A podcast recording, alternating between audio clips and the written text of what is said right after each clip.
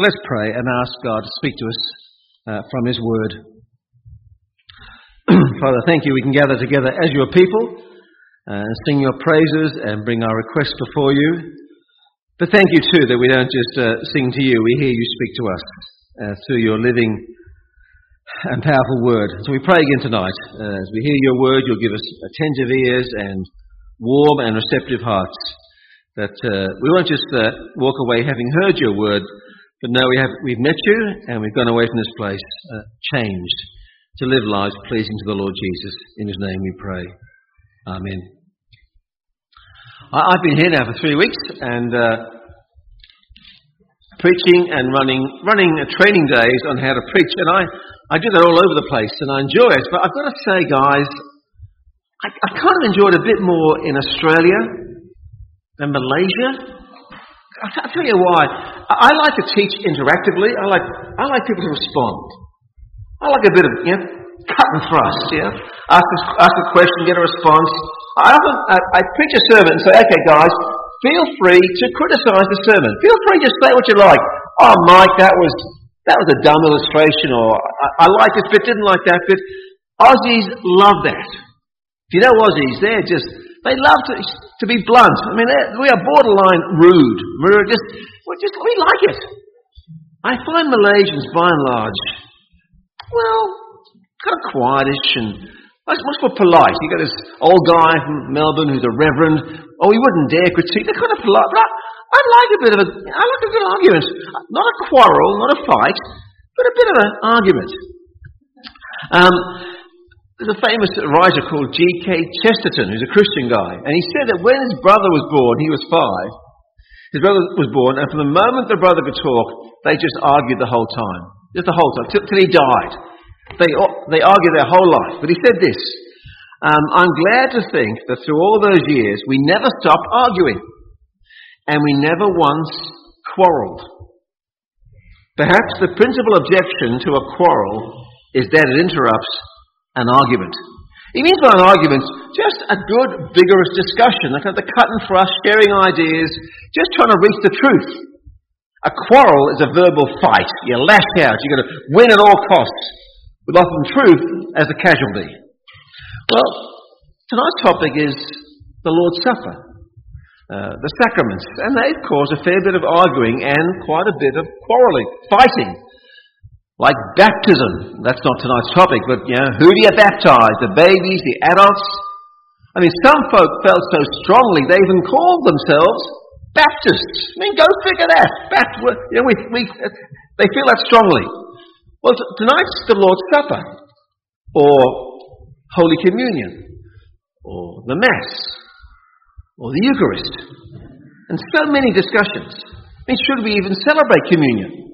Do we have to? Jesus said, Do this in remembrance of me. But was that like a command for all time? He said, This is, this is my body. Did he mean literally when you eat the bread? You know, Catholics think yes, you say the prayer and the, the bread's transformed into Jesus' flesh. You actually eat his flesh. Is that right? Well, no was the answer, by the way.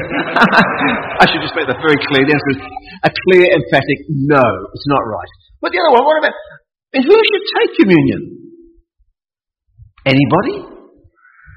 We say, don't we, if you love Jesus, come today. But what if you what if you don't love Jesus? What if you're not a disciple of Christ? Can you take communion? Well, we let you sing, you can sing Amazing Grace, can't you? Although you don't believe it. Amazing grace, how sweet the sound that saved a wretch like me. I once was lost. You don't, no, you weren't found. Sit down, stop singing. We don't do that. We let them say amen to the prayers. We let them give to the church. Hmm, that's quite nice, actually. But we, they can't, can they? Can they take communion? What about kids? How old do you have to be? Do you have to be confirmed? At what age can a, can a small child take communion? How often? Every week, like in my church? Once a month? Three, four times a year? Who should preside? Just the ordained person? That's a big issue where I come from. Could Gary preside? And do you have to have bread and wine? What about cordial? What about milk? What about noodles and teh tarik? Coke and biscuit. Oh no, you couldn't do that. Well, what? So lots of questions which I won't answer tonight. Sorry about that. But it, it, it's good. It's, want to talk to me later, you can do it. I'll give you my point of view. It's good to discuss these things. But tonight we're going to kind of eavesdrop on a, a conversation between Paul and a church and really much bigger issues about the Lord's Supper from here from 1 Corinthians, 1 Corinthians 11. Now, Paul's probably at Ephesus. You've been doing the letter for a while, so you know the background. In Ephesus, he just sent a letter about issues in the church like uh, marriage, singleness, spiritual gifts, and about the Lord's Supper. He's heard some very disturbing news about what's happening at Holy Communion. Now, you know back then that the people met in, in not in, in a building like this, but in homes. For around 300 years, they met in people's homes. And they did what we do. They sang songs, they prayed, uh, heard a talk, and they, they had normally a meal together a regular meal. And maybe at some time during the meal they just paused. And the head of the house broke bread and gave wine, and they remembered the Lord's death. Or maybe the whole meal was given in honour of the Lord. But it was a meal together. That's what they do. Uh, but Paul's heard some astonishing news. What's he say? Uh, for to begin with, I hear that when you come together, verse 18, as a church, there are divisions among you, and in part I believe it. There must be indeed be factions among you, so that those who are approved may be recognized among you. You see, there are two kinds of divisions. But those over, well, like who should preside at the Lord's Supper, who can come forward, who can take it, those kind of divisions, which tell you nothing about a person's godliness.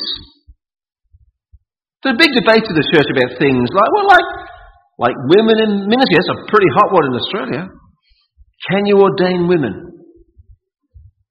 Can a woman preach? I know godly saints who think you can. And godly saints who think you can't ordain women. Their view is no reflection of their love for Jesus. What about how the world began? There's a hot one. Six days, creation, or evolution? Did I say the word? I know godly saints who believe God made the world in six 24 hour days, and godly ones who believe in theistic evolution. Might just wait for the. How long does the bell go for? It's just, just keep talking. Just ignore. Just pretend the bell isn't, isn't. I just speak over, or maybe even chant to the bell. So I, I know godly saints. So what they think about these matters is no reflection of their love for Jesus or their love for the Bible. But there are other divisions, which will tell you something about their spiritual condition. So Paul says that that has to be the case. They tell you whether these people are wheat or chaff, or are godly or ungodly. And this is one of those kinds of divisions. Uh, in Corinth, there are two kinds of people in this church the rich and the poor. There may have been a famine when Paul was writing this, and the, the poor are doing it tough. And here's what's happening, probably. The rich come to church early because they're not working. They can come when they like. They come and they eat the food, all the food, right away. The poor arrive and there's nothing left. I know how they feel. I work in a church in Melbourne. I'm, I'm the assistant pastor there. And when the service ends, I shake hands at the door with all the people, shake hands, and they go across to the hall to have morning tea with nice coffee. And I'm shaking hands, and people stay and talk to me. And by the time I get to morning tea, or, and it's terrible, all the nice coffee's gone. All I'm left with is weak tea. I mean, all the nice coffee's gone. All gone. First I say, hey, come on, I'm the pastor, save me a cup of coffee. Well, it's, it's more serious here. They're eating all the food. There's none left. Or maybe they're bringing their food, the rich people, and eating it in front of the poor people. They sit there and watch them gorge their food and get drunk. Get drunk, and they get, they get nothing. It's amazing. Paul said, if that's how you are, if you're so hungry, stay home. Have your meal there. That's not why you come to church. Christ died for all people, rich and poor. He became poor. He called believers the poor in spirit. All you're doing is making a mockery of Jesus. A mockery. They mocked him. They laughed at him, and you're doing the same thing. You're a disgrace to the gospel, he says. Shall I praise you for this? Certainly not. Because it shows, actually, it shows this kind of division where you stand with Jesus. Whether you're really a believer or you're a phony. Whether you really know the gospel or it's just skin deep. This kind of division shows where you stand, says Paul. So, what's the remedy? Verse 23. Well, actually, Paul doesn't answer all our questions. He doesn't say, now here's what you should do. This person preside, only this age He doesn't do that.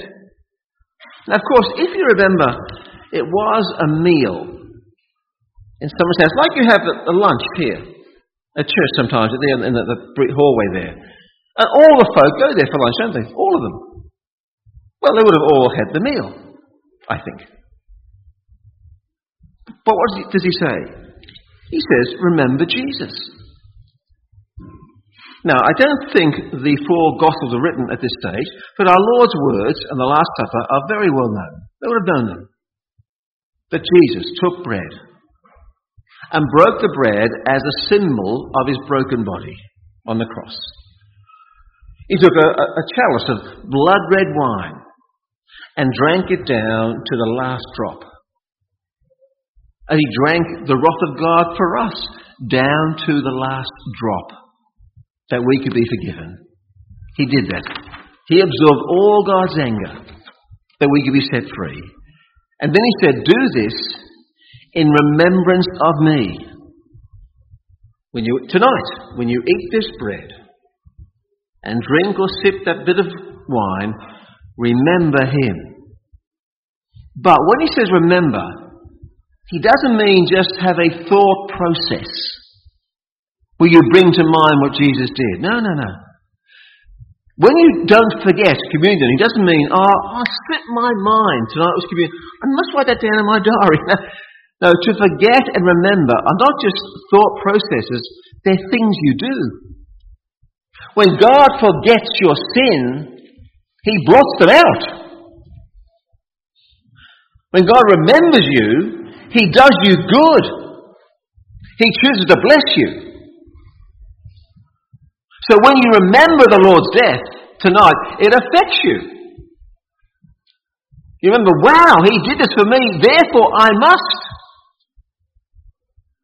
One of my heroes in church history is a man, a German count, born in 1700. His name had a wonderful name. If you want, if, you, you're getting married, having kids, you want, what do I call my first son? Here's a name. Okay, his name was Nicholas Ludwig von Zinzendorf. Fantastic name. Okay, that was his name. He was he, born in 1700 in a Christian family. When he was 19, he went around Europe for a, for a tour, went to an art gallery in Dusseldorf. Saw there a painting by a man called Domenico Fetti. The painting was called, in Latin, Ecce Homo. That is, Behold the man. It's a painting of the head of Christ with a crown of thorns and the blood. And below the painting, the words, I did this for thee what dost thou do for me? And Zinzendorf just stood there for about an hour and just was transfixed. And he saw and he remembered. Now, he, he knew Jesus died for him on the cross, like you all know that. There's nothing new here tonight. Going to learn something new. You know all that. But he remembered it. That is, he knew if Christ died for him, that must change the way he lives. And he went away and gave himself the world mission and did amazing things because he remembered. That's what it means to remember. not to forget. And Paul says here, For whenever you eat this bread and drink this cup, you proclaim the Lord's death until he comes. Not that the meal itself is a proclamation. If we have a meal out there for lunch, unless we speak, it's just a meal. But if we say, This is Christ's body broken, his blood poured out, then we proclaim. And then outside I can hear the gospel and believe. See, the problem here wasn't that they'd forgotten the cross. I wonder, now what, what did he die for? I've forgotten. But they knew he died for their sins. It just made no difference to them. They kept ignoring the poor. They'd forgotten the cross. It's amazing hypocrisy. They'd forgotten the cross. So Paul says, as often as you come, you proclaim the Lord's death. Remember, he died for you. Well, that's the remembrance. Now, here, next section, the last, here are the consequences, the dire consequences of doing that. It's, it's very serious. You hear from time to time of these preachers who fall into sin, don't you? These pastors, normally, what, they're, they're greedy or sexual sin. And the church withdraws them from authority, and rightly so. They, they, they're forced to resign, and, and rightly so. To save them from further sin and judgment. Because to be in sin and to carry on doing it doesn't just harm the church, it'll harm you on the last day. You can't continue in sin and not face God's judgment. So you bring upon your elder who sinned discipline to spare him and spare him on the last day. And Paul's saying here, when we eat or drink the blood of our Lord in an unworthy manner, we're guilty of profaning Christ's body. You're as guilty as those who put him on the cross.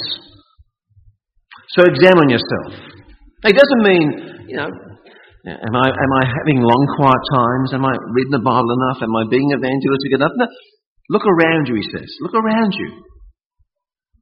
Are you remembering Christ's death and living in the light of it? Are you loving one another? Because Paul's heard some news about the church. That some are getting sick, quite a few in fact, more than normal. And some are even dying. And Paul sees a connection between their sin and there's sickness and death. Now, there's not always a connection. In fact, normally there isn't a connection. You, you, you just get sick. But sometimes, if God wants to speak to us and we're not listening, he speaks to our sicknesses.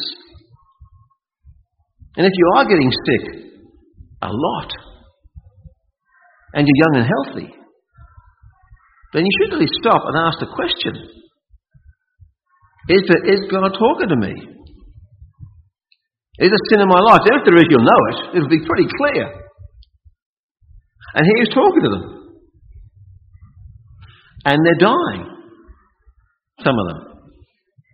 But better that than they continue in sin and face the end time judgment. To let this kind of sin go on in the church week by week by week by week, this kind of lack of love and disregard for the poor would bring in the end God's eternal judgment. For the one who does this, he says, eats and drinks judgment on himself. That's Paul's warning to them. That's what's happening in Corinth. I work for some years in Pakistan, as we said, and I work with the church here. The church there is a very orthodox church. It's a conservative church. It, it, it reveres the Bible. It believes strongly in Christ's uniqueness. The church there will die rather than compromise those truths. It's very orthodox. But much of the church is weak, nominal, and sadly corrupt. And you see it, I think, particularly at meals. I've been to many of them. You have these big uh, plates full of chicken curry and rice. And they don't get much curry and uh, much chicken and rice because they're poor, they can't afford it. And we pray for the meal, and they just rush to the front. And they fill their plates just to the brim with the biggest chicken pieces they can find and stacks of rice, and at the head of the pack are normally the pastors. It's awful. And the old and the slow are left at the back. I spoke one time at a conference for a, mission hospital, and I was given the topic love. My last talk was right before lunch. And there was the chicken curry and the, the rice. I said, guys, I have a test for you. You've heard the talks on love? Have you heard the talks on love? Here's what I want you to do. When we pray, race to the table, grab a plate, and fill that plate to the brim with the biggest chicken pieces you can find and stacks and stacks of rice.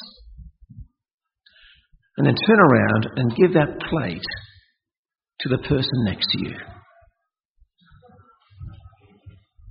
Oh, and they smiled and they smirked and they kind of laughed a bit and they winked and said, Okay, you ready for the test? And I prayed, gave thanks for the food, and said, Go. And they raced to the front and filled their plates, and no one shared a thing. They couldn't do it. After that meal taught me more about the church in Pakistan than all their exuberant singing, all their long prayers, all their orthodoxy. You see, there are some divisions which tell you the state of a person's heart. And that sadly showed it. So, what do we say in the light of this tonight? What's the state of Mike Raiter? Says to me that the most important thing is not that I've worked out Holy Communion or the answers, or that I've worked out how to teach people to preach. That's not the most important thing. Or that Kenneth's worked out how to run a communion service or Tim and Andrew how to build a church. Or you haven't, you've got, you've got your right theology, or you've done all the Moore College courses. Now, all those things are really, really important, let me say. But really, today's text isn't about the Lord's Supper. In the end, it's about love. It's about love. Loving each other. So today I ask you uh, again to examine yourselves. Not, am I a better home group leader? Have I grown in my grasp of theology? Am I a better Sunday school teacher, a better evangelist? Am I surer in what I believe? Have I grown in ministry skills? Am I a better secretary, pastoral assistant? They're all really important, really important. But in the end, without love, we're just so much sounding gongs and clanging cymbals. We're just, we're just a noisy church. Just a noisy church. Now, let me say, I don't know a lot about SMAC, but I've only heard good things about you guys. Really. I've heard a lot of good things about SMAC. But your faith and your love and your commitment to Christ, and I think if Paul were here, he wouldn't be saying to you what he said to these guys. I think you're different by God's grace, by God's grace, and by faithful teaching of the gospel. But still, you know yourselves and I don't. So it'd be good tonight, I think, as a church and maybe as individuals, as you pause to remember again Jesus' death, which you, you know the facts really well, to examine yourselves. It'd be a joke, wouldn't it, to take this, which tells of our reconciliation, and in your heart you still hate someone else here tonight. That'd be a joke, a tragic joke. To take this, which speaks of him who was rich who became poor, if in your heart you despised a group of people, or you're a constant critic of the congregation, Better make a mockery of the whole thing. I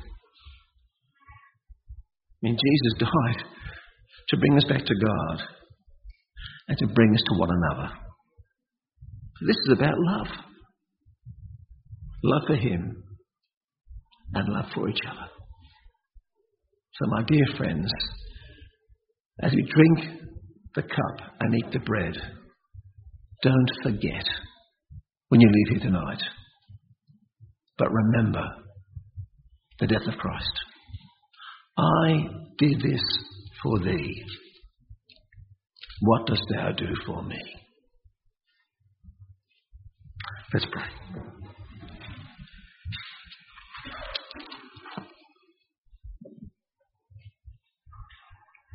Father, thank you so much again for the reminder in a few moments' time of your death for us. We have heard this story a thousand times over a thousand weeks in a thousand communions. And it's still a wonderful story, but we can be tempted, Lord, just to hear the words and have them flow over us and not impact our lives and our hearts. We pray tonight you keep us from that. And if there be in our hearts tonight, any one of us, that kind of anger and resentment and bitterness towards a brother or sister for whom you died. Father, we now confess it and say, Create in us a clean heart. May we be known in SMAC, not just for our wonderful commitment to the gospel, a wonderful commitment to evangelization and to, to deeper Bible study but may we be known as people of faith. And the people might say, see how those at SMAC love one another. Help us, dear Lord, we pray, to remember Jesus. We ask this for our good and for his glory. Amen.